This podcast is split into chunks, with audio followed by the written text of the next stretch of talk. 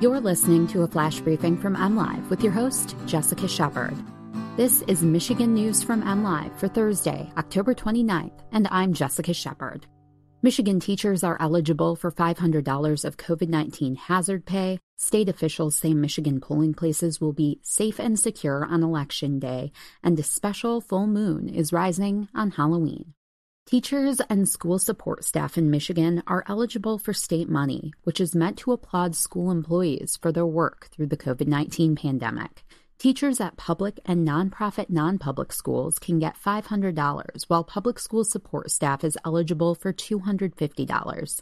Staff should talk to their school district to ensure they'll get the funds, which are expected to be sent out by the Michigan Department of Treasury in February 2020. Support staff eligible for the money include full or part-time paraprofessionals, aides, and other non-instructional staff at public schools. The state budget approved by the legislature and signed by Whitmer sets aside $53 million in hazard pay for teachers and $20 million for support staff. To be eligible, staff must have worked 75% of the 2019 2020 school year in person before Whitmer closed schools April 2nd because of the pandemic. Governor Gretchen Whitmer and other top Michigan officials urged residents to finalize their voting plans ahead of next week's election, stressing that the state's polling places will be safe and secure for voters who choose to cast their ballot in person on November 3rd. In a Wednesday news briefing, Whitmer Secretary of State Jocelyn Benson, Attorney General Dana Nessel, and Lieutenant Governor Garlin Gilchrist said voters should feel confident when casting their ballot that the election results will be accurate, even if it takes longer to count than usual due to the influx of absentee ballots. They also warned against voter intimidation practices such as people photographing or videotaping voters, people who aren't poll workers asking for documentation and spreading false or misleading election information. Officials urged voters to report such instances to the Attorney General's office. Our democracy is strong, and Michigan elections will have an accurate reflection of the will of the people, Whitmer said.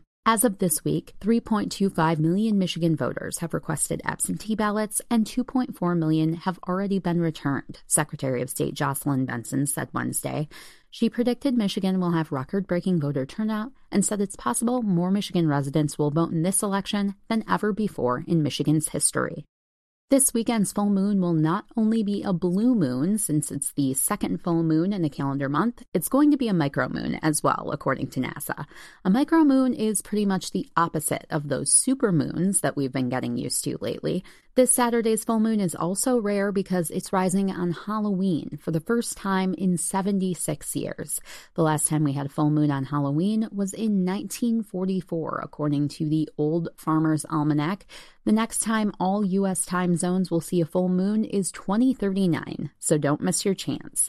While the moon officially becomes full on Saturday, it will appear full beginning Thursday night and last through Sunday, so it will feel like a full moon weekend. Other names for this moon are the beaver moon, the frost or frosty moon, and the snow moon. You can always find the latest Michigan news by visiting mlive.com and make sure to follow us on Facebook and Twitter. Thanks for listening and have a great day.